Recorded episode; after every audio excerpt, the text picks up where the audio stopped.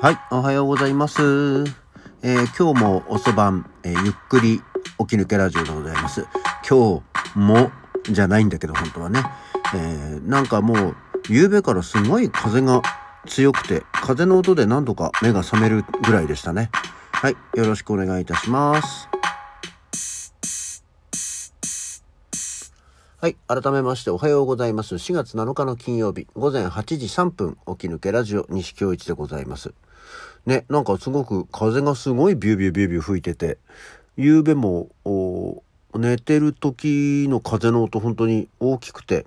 えー目が覚めたりしましたね。えー天気予報アプリで見ると今日日中もよりまた風が強くなるようで、なんだったら雨も降るんで、横殴りの雨にご注意みたいなことが書いてありましたね。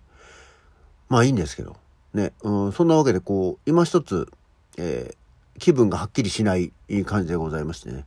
えー今日も、っていう話をしましたけど、えー結局昨日も、あの、遅番だったんですけど、シフ仕事のシフト上は。で、ラジオやったじゃない。で、普通に、まあ、ご飯食べて、えー着替えて、出かけて電車乗ったはいいんですけど、なんか電車乗ってる途中でさ、すごい気持ち悪くなってきちゃって。向かってる途中で。うーん、これはなんかいかんなと思って。駅のベンチでちょっとまあ休んでたんですよ。一応会社には、あの、ちょっと気持ち悪いんで、休んでから行きますって言って、まあ会社の最寄り駅までは行ったんだけど、で、1時間半ぐらい、なんかこう、ムカムカ、モヤモヤが今一つ収まんなくて、これなんかダメだなと思って。行ってもいいけど多分、ただでさえ仕事あんまり、えちょっと最近テンション低気味で、今一なのに、これで行っても多分ちょっと難しいだろうなと思って、1時間半ぐらい本当にずっとあのベンチにいて、まあトイレに行ったりなんだりってすることでもなかったんで、あれですけど、うんダメだと思って、まあ、やっぱりちょっと今日は調子が悪いので、休みますっていうのを言って、まあさてそれにしても、どうしようかなっていう、このぐらいの感じですよ。さあどうしようかなと思って。まあ、帰、まあ早く帰ろうとは思ったんですけど、今帰ることもないなと思って。ああ、そういえば見たい映画があった。まあ、映画、であればまあね、ゆっくり座って見れるものだし、なんか、なんかね、風呂、行きたいお風呂屋さんもあったんですけど、これはちょっとね、今日じゃないというか、ま昨日ね、じゃないと思って、これはちょっと改めて朝から行きたいところがあったんで、まあゆっくりしたいんで、と思ったんで、まあ映画かと思って。どこでやってんだっけなと思って調べたら新宿と池袋にあって。で、えー池袋、まあちょうど新宿はね、夕方からだったんで、池袋の早いスタートだったんで、えー池袋のシネマロサに行ってですね、昨日は、えゴールドフィッシュという映画を見てきました。あの、パンクバンドのアナーキーの、アナーキーというバンドがありまして、のギタリストの藤沼真一というのが、人が、あの、初めて監督をした。まあ、それはそうだよ、ミュージシャンだからね。えーっていうものなんですけど、まあ、あの、まあ、ほぼ自伝だよね。80年代に社会現象を起こしたパンクバンドガンズ。人気絶頂の中、メンバーの春が傷害事件を起こして活動休止となる。そんな彼らが30年後に、えー再結成へと動き出すが、えーリハーサルを始めるけども、バンドとしての思考や成長のズレが、えーあらわになっていく。戸惑いながらも音楽に居場所を求めようと参加を求めたメンバーだったけども空白期間を埋めようとするメンバーたちの音も不協和音にしかならず仲間の成長に追いつけない焦りは徐々に自分自身を追い詰めていったっていうそんな、えー話なんですね。まあほぼ実話みたいな実話を元にしたフィクションという映画だったんですけども、まあ、映画自体はとてもねあの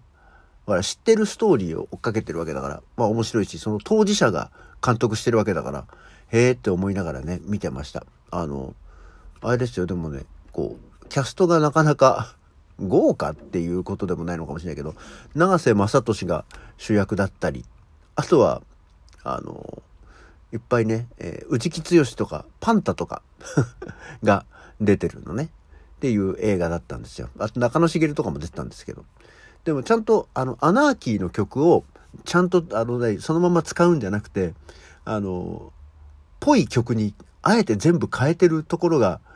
面白いなと思って。自分たちのあお話で自分たち、まあ基本的に自分たちの曲のことなのに、えー、ちゃんと全部変えて、えー、曲を作ってるったところがすごく興味深いところでしたね。あとなんか LP のレコードのジャケットなんかも全部、あの、まんまなんだけども、あの、映画に出てるキャストで、えー、ジャケットが作り直されたりしてて、ああ、細かいところこだわってて面白いなと思いましたね。あの、全然万人に勧められるものではないですけども、あと面白かったですね。で、えー、その中でその主人公の、えー、長瀬、あ、あとあれよ、その町田町蔵が 出てるよ。ま、町田町蔵じゃない、町田康で出てますけどね。えー、アナーキーの映画に町田町蔵が出てるっていうところも面白かったですけど。で、その長瀬正敏の娘役に、成海香音っていう人が出ていて、女優さんが。全然、あの、見たことない若い、あの、女優さんなんですけども、女優って言わないのね。最近俳優さんって言うんですけど、女性の俳優さんなんですけど。なんかこうずっと見たことがあって、この人なんか見たことあるな誰かに似てるなと思ってずっと見てたんですけど、で、全然昨日一日帰ってきてもわかんなくて、今日起きぬ、それこそ起きた時、あ、そうだ、あの、大食いの双子の腹か、腹ペコツインズの人に似てるんだっていうね。全然あの、何？過去、あ、あこ過去だったっけな？腹、腹ペコツインズっていうので、やっぱり出てくると思うんですけど、そういうに似てる。なんかね、誰かに似てる。なんかよく見たことある人に似てる。誰だっけと思ってたんですけど、そこに似てるっていう えー、人で。で、ああ、知らない女優、俳優さんだなと思ったんですけど、なんかこの映画の、えー、舞台挨拶っていうか、まあ、監督だったり、えー、永瀬正敏だったり、えー、北村幸也だったりっていうのが、まあ、来るんですけど、なんかその中で一つ、あの、その、成海香音っていう人と、佐伯ひな子が、あの、舞台挨拶に来るっていうのがあって、え佐伯ひな子なんか出てないのに、なんだろうと思ったら、成海かのんのお母さんが佐伯ひな子だったっていう。あら、佐伯さんとこのお嬢さんだったのねっていうことが判明して、へえって思いました。別に佐伯ひな子にも特になんか深い思い入れがあるわけじゃないんで、へえって思ったっていうだけの話なんですけどね。知りませんでしたね。はい。そう、それとあと、あの、先週だよね。は、あの、小中和也のシングルエイトっていうの映画を見た話をしたと思うんですけど、それと昨日見た、えー、ゴールドフィッシュ、なんと、両方有森成美が出ててなんだ、有森成美を続けて見る、なんか、シーズンなのかしらと思いながら、